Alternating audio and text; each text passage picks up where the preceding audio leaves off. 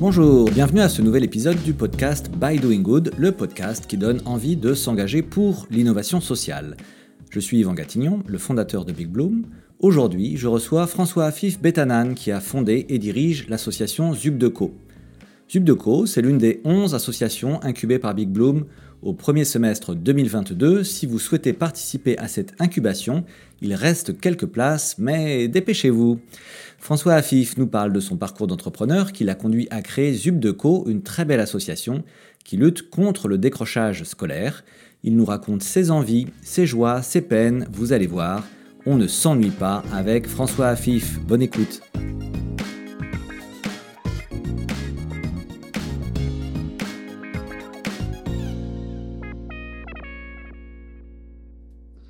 Et on démarre. Eh bien, bonjour François Afif, bienvenue sur ce podcast By Doing Good. Ravi de t'accueillir. On va parler de toi, de ton histoire, on va parler de, de Zubdeco et de tes, enjeux aujourd'hui.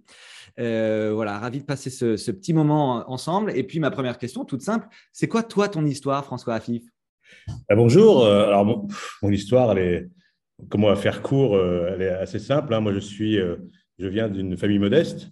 Donc, j'ai grandi à Blois, dans le Loir-et-Cher le territoire des châteaux, comme on dit, mais, euh, mais plutôt dans un quartier populaire. Enfin, j'ai passé mes dix premières années de ma vie à la campagne, juste à côté, euh, euh aller chercher le lait euh, à la ferme auprès des vaches. Et puis, dès l'âge de 10 ans, il fallait se rapprocher de la ville. Et donc, ma famille a déménagé à Blois. Mais comme c'était une grande famille, avec un papa ouvrier, une maman qui travaillait à l'usine Poulain, parce que Blois est réputé, entre autres, pour son usine de chocolat Poulain, eh bien, euh, on habitait euh, dans la ZUP de Blois, pour faire simple. Et, euh, donc, j'ai fait ma scolarité là-bas. Tu nous parles de la ZUP de Blois, parce qu'à un moment, ça va faire le lien avec ZUP de Co ou rien à voir? Exactement, exactement. Ah oui, clin d'œil. ok. Et, donc, donc, voilà, et donc ce qui fait que les. alors après, pour faire rapide, moi je suis un pur produit de l'échec scolaire. Je n'avais pas eu mon bac. J'ai commencé à, à travailler très jeune, dès l'âge de 12 ans, parce que j'ai une de mes sœurs qui a eu un accident très grave et qui était dans le coma. Et donc, euh, et quand je voyais ma mère souffrir de tous les frais, parce que voilà, c'est beaucoup d'argent, euh, ce genre d'organisation, ben je me suis mis à travailler à côté de chez moi, au marché, en face, euh, aller plier les cartons, faire les courses pour les personnes âgées ou autres. Et donc, petit à petit, euh, ben, je décrochais du quotidien, des devoirs, de ma relation à l'école pour aider ma famille. Euh, euh, et, donc, on m'a dirigé vers un bac pro, euh, et donc vers du dessin industriel, du, tournage, fraisage, ajustage, etc. Enfin bref, pas du tout un sujet qui était adapté à, qui j'étais. S'ils avaient pris un petit peu le temps de m'identifier, ils, m'auraient plutôt envoyé vers un bac pro vente. Voilà, parce que après avoir fait tout ce que j'ai fait, j'étais plutôt calé là-dessus. Et puis, ça ne m'intéressait pas du tout. Et donc, j'ai décroché scolairement. je n'ai pas eu mon bac. Et puis, à 20 ans, euh, je suis euh, monté à Paris, comme on dit. D'accord. OK. Et c'est là que ça commence pour de vrai avec euh, les sujets qui nous emmènent jusqu'à Zubdeco, c'est ça? Oui, enfin, il s'est passé quand même un peu plus de 20 ans entre les deux, mais en gros, j'ai démarré dans le monde de la technologie. J'ai travaillé dans le monde de l'informatique. C'était les débuts de la micro-informatique d'ailleurs à l'époque. Et je parle de ça en 85. Et donc, j'ai fait ma carrière dans ce domaine-là. Et puis ensuite, j'ai commencé à monter ma première entreprise en 90 euh, et toujours dans cette euh, démarche de vouloir disrupter les choses. Donc, euh, dans les années 90, on n'avait pas, encore le, le, digital que nous avons aujourd'hui, mais il y avait un outil qui était un outil très français qui fonctionnait très bien, qui est le Minitel, et qui n'existe plus aujourd'hui, mais qui était encore dans beaucoup, beaucoup d'entreprises.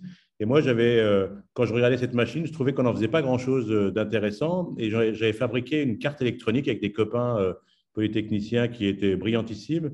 Et on avait transformé le Minitel en ordinateur. Et à partir de là, j'avais lancé euh, le concept des cartes de fidélité euh, qui permettaient euh, d'aller dans un vidéoclub, par exemple. Et puis, ça fait vieux con quand on dit ça d'ailleurs. donc, dans un vidéoclub, et puis en fonction des films que tu prenais, bien, on te proposait un certain nombre de choses. Et, et cette carte de fidélité, ce boîtier, je l'ai proposé ensuite à la grande distribution qui avait des caisses propriétaires. Quand on va faire ses courses dans un hypermarché, Aujourd'hui, les caisses sont des PC, mais avant, c'était les caisses propriétaires. Et je leur disais, voyez, avec mon petit boîtier, eh bien, je pourrais venir me connecter sur vos caisses, récupérer les données du ticket de caisse et vous dire qui sont vos clients, qu'est-ce qu'ils achètent, et de pouvoir ensuite traiter ces données. Et je rencontre des gens de chez Continent qui étaient rachetés par Carrefour ensuite, qui trouvent ça brillantissime. Et puis, je vais voir Cora, je vais voir Casino. Et puis, sur mon parcours, donc je décide de monter une boîte dont le job, c'était un peu la préhistoire du big data. C'est comment traiter des tickets de caisse pour savoir qui vous êtes, ce que vous achetez et vous proposer des choses intelligentes. Et je crois sur mon parcours, le vice-président de Nielsen, qui est un institut mondial de traitement de données, et qui me dit c'est génial ce que vous faites. Euh, moi, ça fait huit ans que j'essaye auprès de Nielsen euh, de les convaincre qu'il faut rapprocher un consommateur de sa consommation. Ah, il faut revenir en 95, hein, l'histoire que je vous raconte, hein, d'accord? Donc, euh, Et donc, et moi, je lui dis, bah, vous savez, moi, j'avais un père commerçant, donc savoir qui sont les gens qui rentrent, je trouve ça normal. Voilà, c'était juste de l'intuition et du bon sens. Mais pour les gens de l'hypermarché, c'était un peu quelque chose de très lointain. Et donc, euh, voilà, et donc je deviens, euh, je monte une boîte avec un peu plus d'une centaine de personnes euh, qui gèrent des données, qui modélisent, en gros, qui fait du prédictif sur qui tu es, ce que tu vas faire, qu'est-ce que tu vas acheter, etc. Et j'installe ça chez Cora, chez Casino. Et puis, comme le marketing direct coûtait très cher, eh bien, j'ai, je leur ai dit, ben, dans ce cas-là, au lieu d'aller distribuer dans des boîtes aux lettres, eh bien, mettez une boîte aux lettres à l'entrée du magasin et donc mettez en place une borne interactive qui fait que quand vos clients viendront, on leur proposera une carte de fidélité et en fonction de quand ils rentreront, ils mettront leur carte dans la borne et en fonction de qui ils sont, on leur proposera des bons de réduction personnalisés. Et voilà comment je suis devenu le leader des bornes interactives de couponing euh, dans la grande distribution en France pendant une dizaine d'années. Et quand j'ai cédé cette entreprise, euh, eh c'est là où je me suis lancé dans le monde social. D'accord, ouais, donc c'est intéressant. Donc toi, tu as un vrai, euh, vrai parcours d'entrepreneur, assez autodidacte en fait, même si je comprends bien au départ. Complètement. Après, j'ai été formé parce que j'ai fait plein de formations diverses et variées. Je suis rentré à HEC par concours sur un programme qui s'appelle Challenge Plus sur les entrepreneurs innovants. J'ai créé comme ça euh, trois, quatre entreprises dans le monde de la technologie euh, avant de me lancer dans le social. D'accord. Et alors, c'est quoi le virage qui t'a amené, comme tu dis, pour reprendre tes termes, à euh, te lancer dans le social? En fait, j'étais le social, j'avais mon grand frère et ma grande sœur qui étaient déjà très engagés euh, dans la ville dans laquelle j'étais. Donc, je me suis dit, moi, j'allais plutôt aller bosser là-dessus. Et puis, quand j'ai cédé cette activité, eh bien, euh, je voulais euh, faire une petite pause, en gros, pour faire simple. Et puis, deux, trois amis m'ont dit, viens, viens nous donner un coup de main, toi qui sais monter des entreprises, qui sais faire du marketing, qui sais lever des fonds, viens nous donner un coup de main.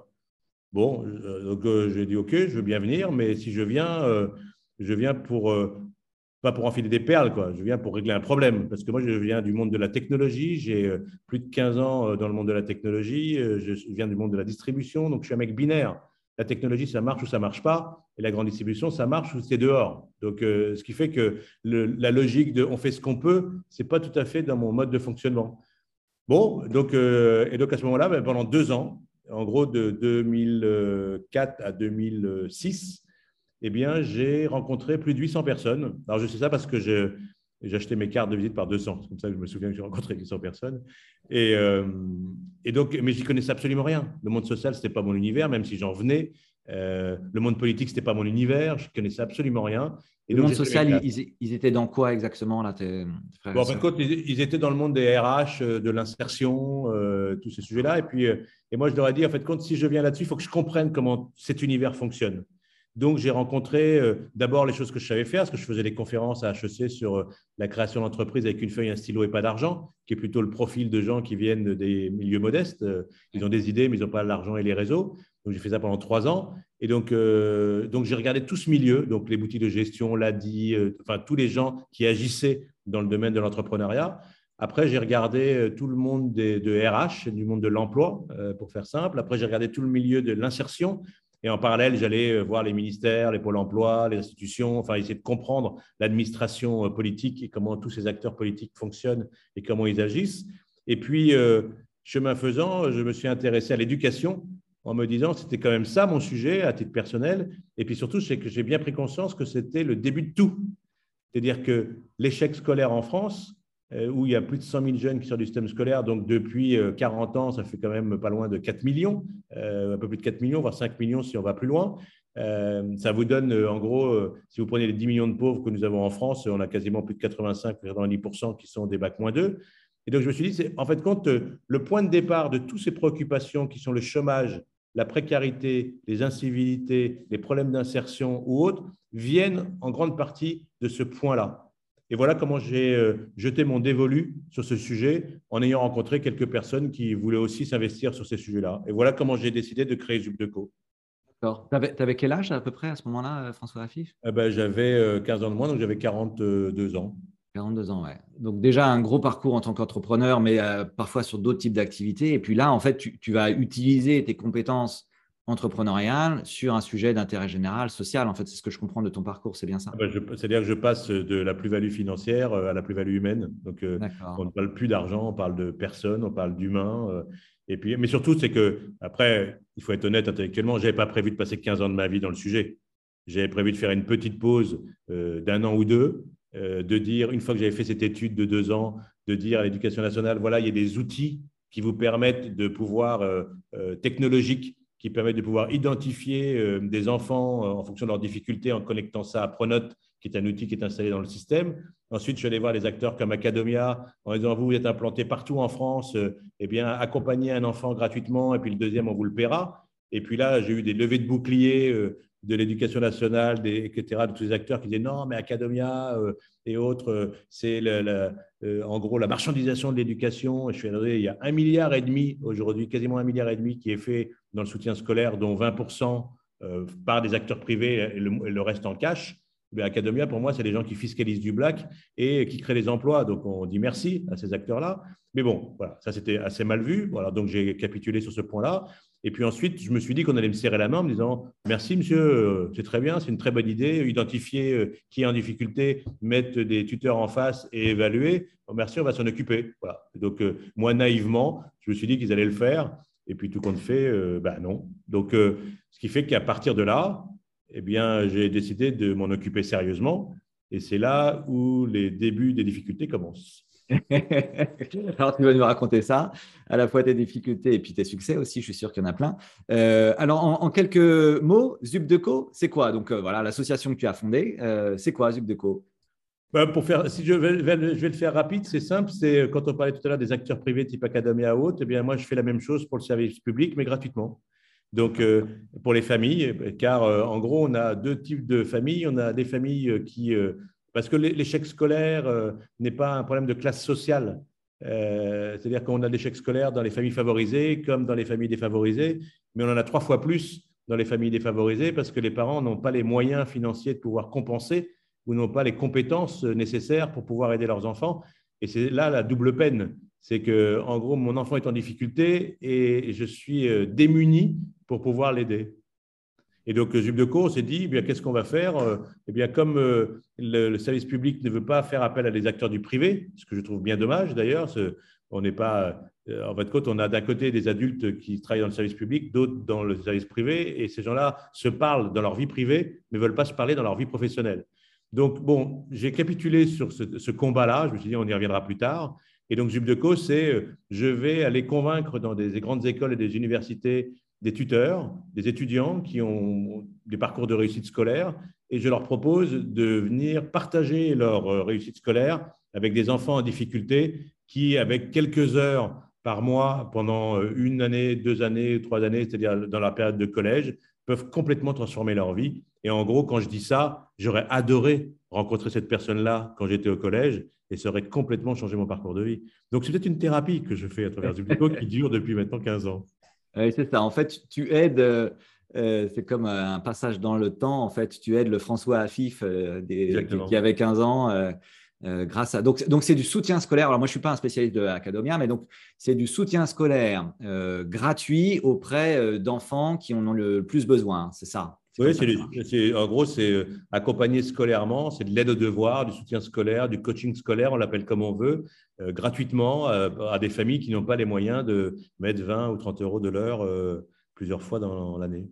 D'accord. Et alors, le, le nom ZUP Deco, ça fait référence à quoi? Alors, il y, y, a, un double clin d'œil. Alors, les personnes de ma génération vont voir l'école SUPDECO, qui s'appelle plus SUPDECO aujourd'hui, qui s'appelle CS, je crois. Euh, et, donc, euh, et donc, à l'époque, Subdeco, c'était euh, une école, c'est une école de commerce, hein, donc ça a changé de nom depuis. Donc, ça, c'était le clin d'œil.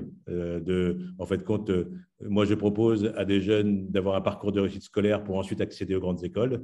Et puis après, ZUP, c'est zones urbaines prioritaires, c'est aussi les anacronymes de, tous ces quartiers qui changent, s'appellent ZUP, ZEP. Enfin, ils ont eu plein de noms sur les 20 ou 30 dernières années. D'accord. Et donc, Zubdeco, ça a démarré où physiquement? C'était quoi les premières euh, écoles? Je ne sais pas comment ça marche d'ailleurs, mais euh, en termes de périmètre géographique En fait, ça, a, démarré en région parisienne. Euh, donc, le, premier collège, c'était en 2007.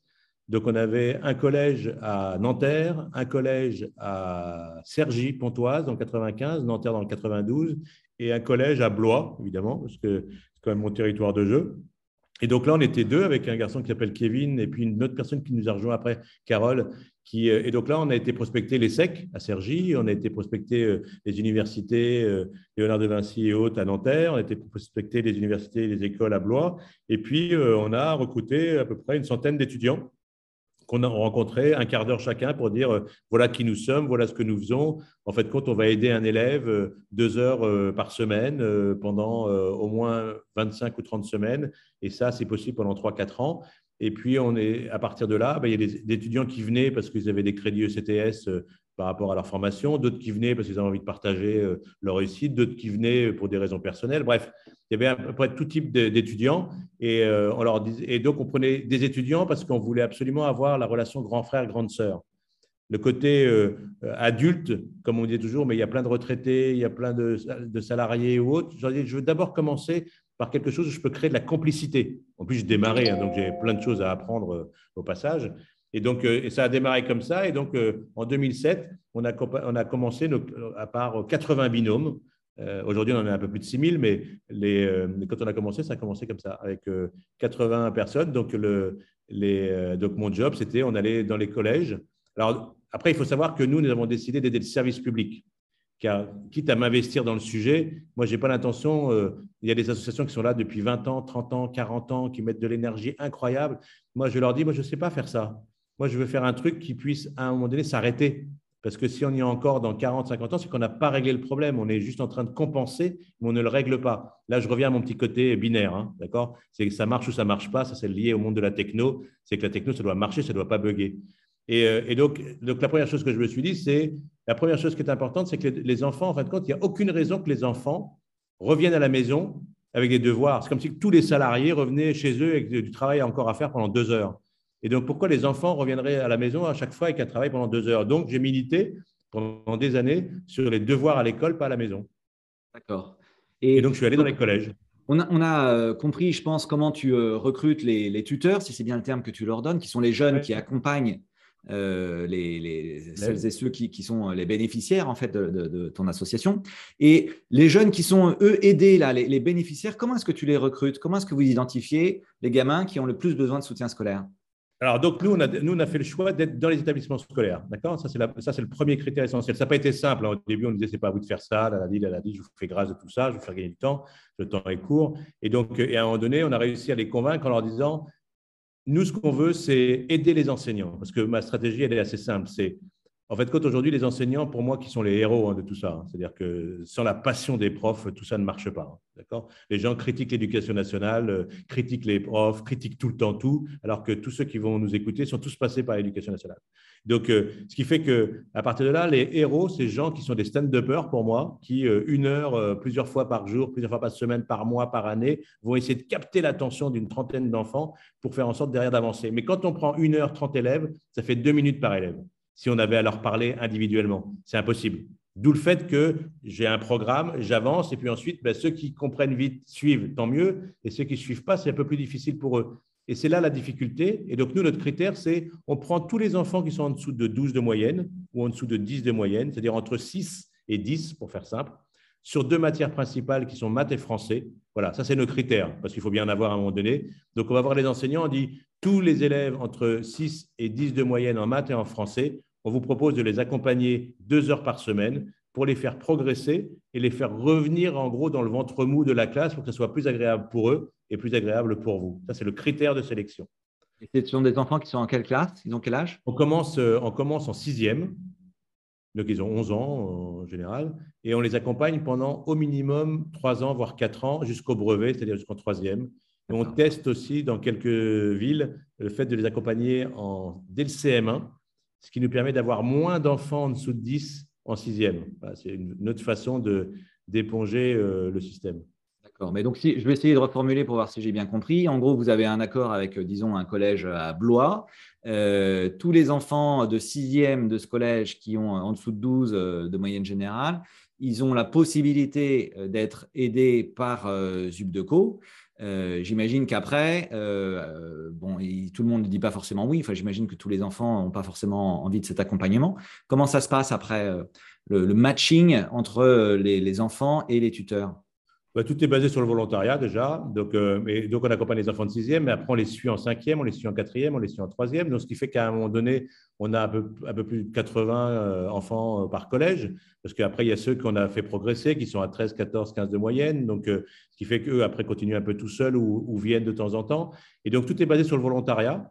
Donc, c'est les enseignants qui nous proposent des enfants nous, on rencontre ces enfants et on leur dit voilà qui on est, on va, euh, voilà qui on est, on va t'aider euh, sur ça, sur ça, sur ça. Euh, et donc, sur les maths, sur le français, sur les chapitres, sur les compétences que tu ne comprends pas, qu'il faut réviser, qu'il faut apprendre, etc. Bref, on lui explique avec tout le truc qui va bien pour qu'il ait envie d'y participer ou qu'elle ait envie d'y participer. Une fois que l'enfant est d'accord, on invite les parents à venir nous rencontrer et on explique aux parents qui nous sommes et ce que nous allons faire avec leur enfant. Et on dit aux parents, en fait, c'est un contrat où chacun doit faire sa part.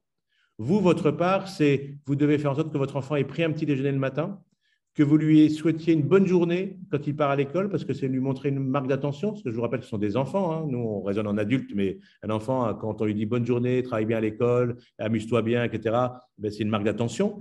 Faire en sorte de lui dire s'il a passé une bonne journée quand il rentre, et puis de venir à deux ou trois réunions dans l'année ils peuvent venir. Alors, généralement, les gens ne viennent pas en courant à l'école. Hein. Généralement, quand ils viennent à l'école, c'est qu'ils ont été convoqués euh, pour je ne sais quoi. Donc, nous, il n'y a rien de négatif. C'est-à-dire que quand les parents disent Ah oui, vous comprenez, mon enfant, il n'a que 8, je sais mieux que 7, madame. Il est en sixième. On va le faire progresser d'un point minimum par an. Donc, il sera largement au-dessus de 12 quand il arrivera en troisième. Donc, si vous, faites votre, si vous faites votre job et que vous venez à l'école au moins trois fois par an, vous montrez à votre enfant que vous vous intéressez à ce qu'il fait, si vous l'encouragez, nous, on s'occupe du reste et l'enseignant s'occupe du reste. Et donc, et à partir de là, on signe un contrat, l'enfant signe un contrat, le tuteur signe un contrat, et nous signons un contrat tripartite des engagements de chacun. D'accord. Euh, et donc, on voit bien à quel point vous êtes au cœur d'un écosystème pédagogique, on va dire ça comme ça, avec l'enfant qui est le bénéficiaire, mais qui est aussi entouré de l'équipe pédagogique du collège, Essentiel. donc euh, les parents, et puis euh, donc accompagné par le tuteur. Euh, nous, on a le plaisir de travailler pour plusieurs associations qui sont un peu dans cet écosystème-là, et on voit bien euh, parfois la difficulté justement à faire cohabiter ces différentes euh, populations qui ne se parlent pas toujours tellement. Enfin, moi, je suis moi-même parent d'élèves, j'ai rarement l'occasion de discuter avec les profs des sujets d'éducation de mes propres enfants. Comment est-ce que vous, vous arrivez justement à faire fonctionner cet écosystème? Voilà, ça s'est fait avec le temps. Hein. On a gagné le galon, hein, comme tout. Hein. Au début, on nous regardait de loin, et puis ensuite les gens. Et donc nous, en fait, compte dans les collèges, notre organisation, c'est que nous avons au minimum deux jeunes en service civique qui coordonnent notre action et donc qui vont voir les enseignants pour identifier les élèves. Et ensuite, on a une, deux ou trois salles à notre disposition. Et ensuite, à partir de là, les élèves, euh, pour maintenant de plus en plus, euh, Zubdeco est une matière.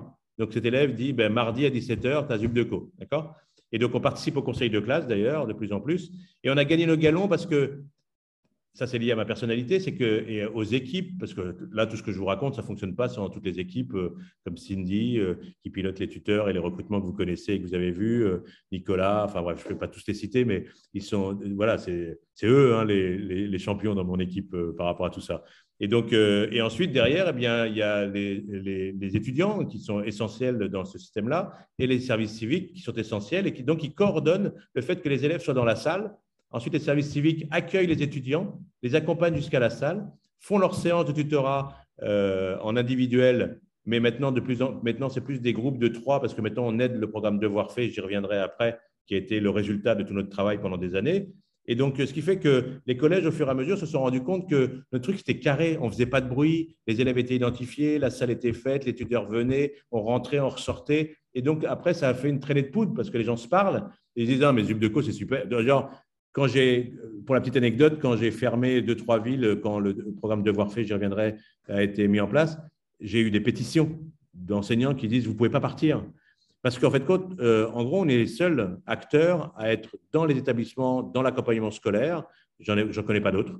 Euh, pourquoi? Parce que c'est très compliqué, euh, c'est pas simple. Enfin bref, il y a, des problèmes de financement. Donc, dès qu'on est dans les écoles, eh bien, on n'a plus de financement de, la politique de la ville ou autre. Enfin, bref. Donc, ce qui fait que beaucoup de gens font du domicile plutôt que, ou du quartier ou de l'association ou du tiers-lieu plutôt que les établissements.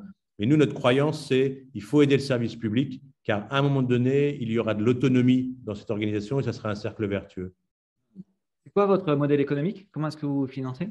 Par, euh, bah, c'est comme tout, hein, vous savez, dans le monde de l'entreprise, euh, c'était des clients, euh, donc on avait des produits à vendre. Dans le monde social, on a cette grosse difficulté. J'adorerais pouvoir vendre des gommes, par exemple, qui est mon, goodies, mais on ne peut pas, parce que ça ne peut pas être une action marchande. Et donc, notre, c'est des mécènes, des particuliers qui vont nous donner quelques euros par mois, des entreprises qui vont nous soutenir en nous finançant, des institutions, des départements, la région, le ministère de l'Éducation nationale depuis maintenant deux, trois ans euh, quatre ans depuis qu'ils ont lancé le programme Devoir fait, dont nous, sommes à l'origine d'ailleurs, hein, puisqu'on a milité pendant des années sur les, devoirs à l'école, pas à la maison, avec un programme qui s'appelle Devoir vérifié. Et donc, euh, et donc, on est très content euh, que ça a inspiré le ministre actuel et donc qui a donné le programme Devoir fait. Mais en amont de tout ça, pour, pouvoir, raconter l'histoire que je vous raconte, il a fallu que je finance ce projet-là. Et j'ai lancé, je fais une petite parenthèse de deux minutes, j'ai lancé il y a plus de dix ans la première école du numérique qui s'appelle la Web Academy. Et donc, c'était une école pour les gens qui n'avaient pas de diplôme. Et comme les gens qui n'avaient pas de bac n'avaient pas accès à des écoles, eh bien, euh, derrière, on a monté cette école-là avec Epitech, ce qui fait qu'ensuite, on a créé l'école 42, qui est un peu plus connue. On a créé le Samsung Campus. Donc, on avait comme partenaire Microsoft, Samsung, Huawei ou autres. Et tous ces acteurs, je leur demandais que 20% du budget qui était mis pour euh, la, formation et l'insertion de ces milliers de jeunes euh, dans le numérique aille vers le programme des devoirs. Ça, c'est devenu la grande école du numérique. Et à ce moment-là, j'ai cédé toutes les écoles à Epitech en disant voilà, ma mission est terminée. Alors que j'aurais pu, si je restais dans ma logique entrepreneur, développer ces écoles, monter des régies, placer des gens et puis me gaver financièrement, comme diraient certains. Mais moi, je pars du principe que quand on est dans le monde du social, on vient pour régler un problème, pas pour vivre dessus. Donc, ce qui fait que la Grande École du numérique est devenue un programme de politique publique dont Zub de Côte à l'origine. Et euh, Devoir fait est un programme de politique publique qui a été lancé en 2017 dont Zubdeco est à l'origine. Donc, euh, c'est en ça où toutes les équipes de Zubdeco et tous les étudiants et tous les mécènes et tous les partenaires, donc tout cet écosystème fait qu'on a la possibilité de faire bouger les lignes. Et donc, et c'est ça l'objectif que nous avons avec Zubdeco dans cet accompagnement, c'est comment on peut réduire drastiquement l'échec scolaire en France. Et c'est possible, on n'en est pas loin. Alors, on y vient. Alors, c'est quoi là aujourd'hui Donc, Zubdeco qui a une quinzaine d'années, hein, c'est bien ça? Euh, c'est quoi là aujourd'hui vos grands enjeux, vos grands euh, défis? Euh, sur lesquels vous avez besoin d'un coup de main, d'être aidé, d'avoir un regard extérieur C'est quoi les, les, grands, voilà, les grands défis, les grands sujets de, de Zubdeco aujourd'hui? Alors, ce que je pas là, c'est que après, je n'ai pas, vu, pas vu passer ces 15 années. Hein. donc, euh, j'ai euh, ma fille qui arrive en terminale. Elle est née quand j'ai créé Zubdeco. elle arrive en terminale aujourd'hui. Et donc, normalement, si tout se passe bien, elle devrait intégrer Cambridge l'année prochaine. Donc, je me dis, ça, c'est ma première fierté, c'est qu'on dit toujours que les coordonnées sont les plus mal chaussées. Donc là, on, est, on, a plutôt pas mal avancé. Et puis surtout, s'il y a un truc formidable qui vient d'arriver, c'est qu'il y a un, acteur qui s'appelle Pronote, qui euh, est un outil qui fait la gestion d'établissement, les bulletins, qui détecte la gestion des classes. Bref, c'est un outil de data incroyable. Avec ça, on peut savoir quel est l'enfant qui est en difficulté euh, n'importe où en France un enfant qui est, absent euh, sans justificatif, un enfant dont sa moyenne baisse, euh, enfin, bref. Donc, il y a tout un tas d'informations et il se fait que cette structure a été rachetée euh, par Doca Post il y a un an via le groupe La Poste et on les a rencontrés et, et en parallèle de ça, il est arrivé depuis deux ans, et tout le monde est bien au courant de tout ça avec le Covid, fait que derrière, on a une action qui est ce que nous faisons là aujourd'hui, de pouvoir travailler en visio. Il y a trois, quatre ans, Jamais de la vie on aurait fait ça. On serait donné rendez-vous, on se serait vu physiquement, etc. Donc, ce qui fait que le Covid a contribué à démocratiser la visio de façon très importante. Et dans cette période de confinement, eh bien, euh, beaucoup de gens ont essayé, pour euh, soutenir l'éducation, de faire du, soutien scolaire en visio à travers plein d'outils, des Teams, des Google Meet, des Discord, des ce qu'on veut. Et donc, euh, ce qui fait qu'à partir de là, eh bien, on a, il y a de Capost, vous avez la possibilité avec cet outil formidable d'identifier un élève qui est en difficulté dans le village le plus reculé de France. Et vous pouvez, euh, grâce à ça, euh, mettre en place, en gros, euh, des outils qui nous permettent de dire cet enfant qui est à tel endroit eh bien, on peut lui offrir une heure d'accompagnement sur un item. Parce que quand on fait de l'aide aux devoirs, on fait de l'aide aux devoirs. Mais quand on associe ça à de la technologie, je sais exactement quel est le chapitre et la notion que cet enfant ne maîtrise pas, puisque les enseignants remplissent tout ça dans ces outils-là.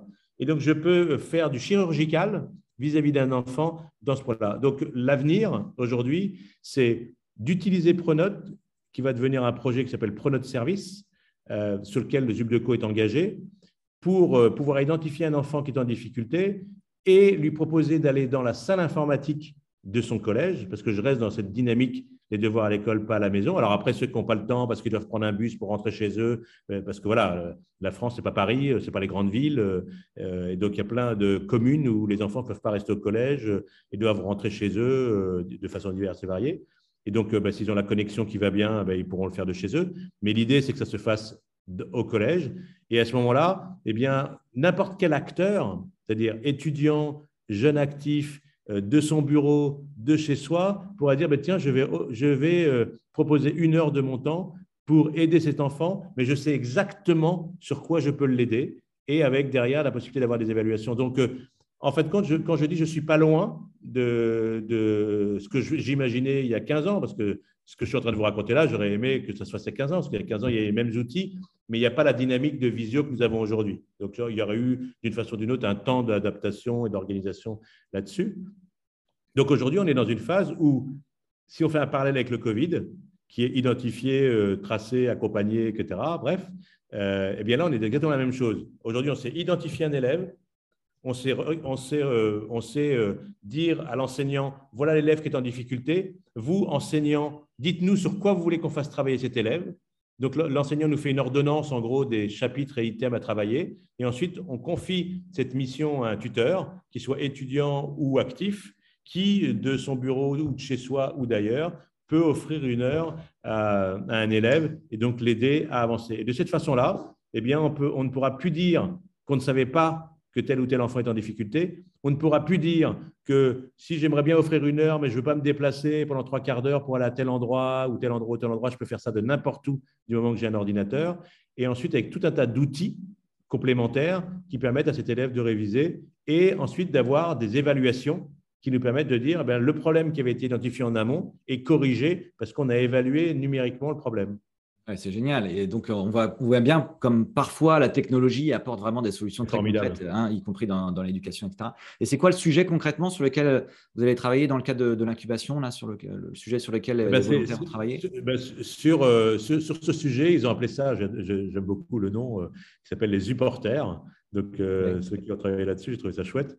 Et donc, euh, c'est euh, cette capacité à animer une communauté euh, de tuteurs, de tutrices, de coachs, enfin, comme on veut, et cette capacité à dire, en gros, vous avez la possibilité de changer le parcours d'un enfant. En gros, vous avez la, possibilité de changer le parcours de petits mois, d'accord, collégien, de chez vous ou de votre bureau, une heure par semaine, et, avec une logique qui est on ne vous envoie pas comme ça dans la nature, on vous dit cet enfant, il ne comprend pas euh, euh, les accords euh, être et avoir, par exemple des accords de partie passée, cet enfant n'a pas compris le calcul de pourcentage, cet enfant n'a pas compris tel truc ou tel truc. Et donc, ce qui fait qu'ensuite, on peut même aller plus loin, on peut dire au tuteur, ben voilà les problèmes qu'ont ces enfants, lequel vous voulez accompagner par rapport à ce que vous connaissez? Et donc, on peut faire comme ça. En fait, quand si on réfléchit deux secondes, je reviens à si je reviens 15 ans en arrière, je reviens à ce que je faisais à l'époque, qui était de dire je sais identifier un consommateur, ce qu'il achète et ce qu'il faut lui proposer. Et eh bien là, je sais identifier un élève, sa difficulté, ce qu'il faut lui proposer.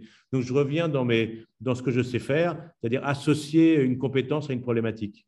Ouais, c'est super intéressant. Et alors, c'est marrant parce qu'en t'écoutant, je me disais, je, me disais, mais c'est incroyable que ça n'existe pas encore, euh, qu'on puisse justement euh, connaître bien sur quoi est-ce que chaque enfant a besoin d'être accompagné. Comme quoi, parfois, les innovations, les, les, Non, mais ça existe depuis toujours. Euh, ce que je, Pronote, le, patron de Pronote, c'est un mec incroyable. Le mec, il a monté ça il y a 30 ans.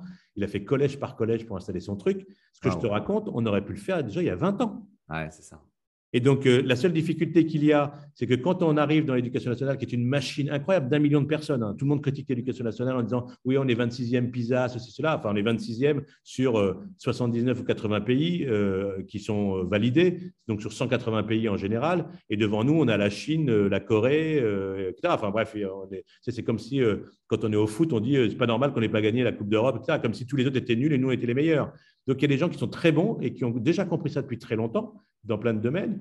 Mais le, point essentiel, c'était d'accepter la difficulté de, un, de ne pas trouver d'argent, parce que dès qu'on dit, on fait du soutien scolaire pour les gens, pour euh, machin, on dit c'est le problème de l'éducation nationale.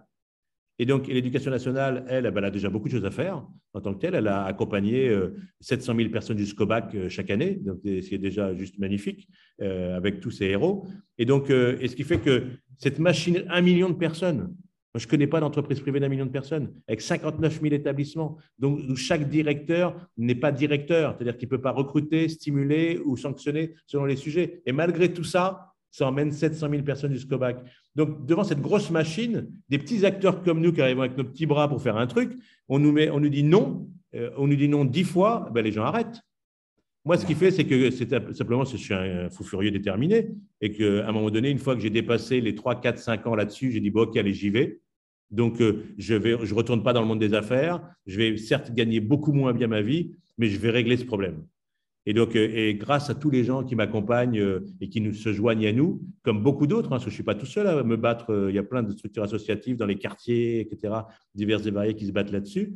La seule différence qu'il y a, c'est que moi, je parle du principe que je n'ai pas envie d'avoir cette discussion dans dix ans.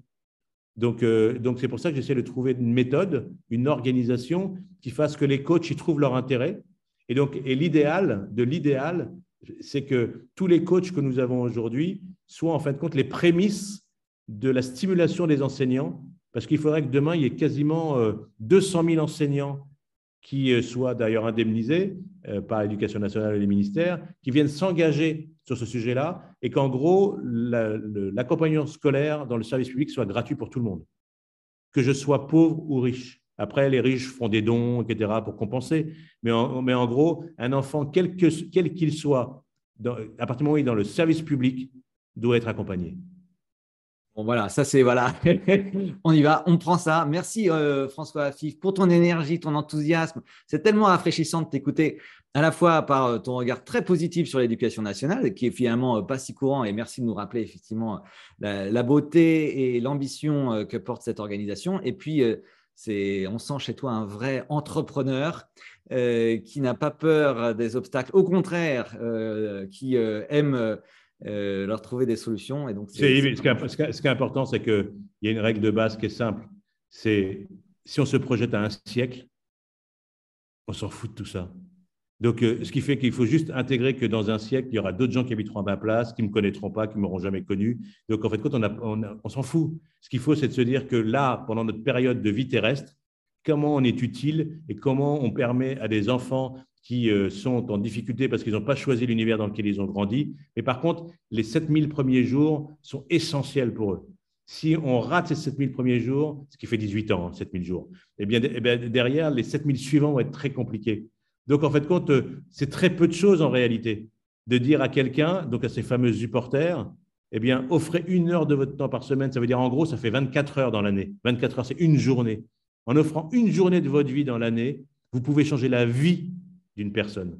Et indirectement, si vous changez la vie d'une personne, leurs parents, qui sont des gens très modestes, donc auront une retraite pourrie, parce qu'ils seront en gros dans les retraites à 1000 balles, eh bien, s'ils n'ont pas un de leurs enfants qui a réussi, ça va être dur pour tout le monde. Donc, euh, ces 24 heures d'un supporter vont changer la vie d'une personne, de sa famille et de ses parents. C'est super.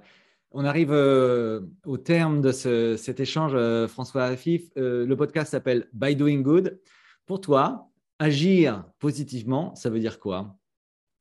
Exactement ce que je viens de dire là, c'est-à-dire que, en gros, chacun fait sa part. que la logique, c'est que je peux comprendre que les gens n'aient pas le temps, que les gens qui, qui fassent leurs études, eh ils sont concentrés sur leurs études et ils ont raison. Que les gens qui sont en activité sont concentrés sur leur activité, ils ont raison. Mais si derrière, ils intègrent le fait que 4 heures par mois, une heure par semaine, ils peuvent dire, bah, tiens, euh, je peux allumer mon ordinateur. Au lieu de regarder une série euh, sur telle ou telle plateforme, sans faire de pub, ou euh, je ne sais quoi, eh bien, cette heure-là entre euh, tel film, eh bien, je peux la passer dans la semaine à aider quelqu'un. Eh bien, je vous garantis qu'on résout énormément de choses. C'est-à-dire qu'on ne pourra pas résoudre les inégalités sociales sans résoudre les inégalités scolaires et que derrière, on aura un pays d'une efficacité redoutable parce qu'on n'aura plus de gens en difficulté, parce qu'on aura fait en amont ce qu'il fallait. Donc euh, voilà, chacun fait sa part. Merci François Merci à toi, merci à vous. À bientôt.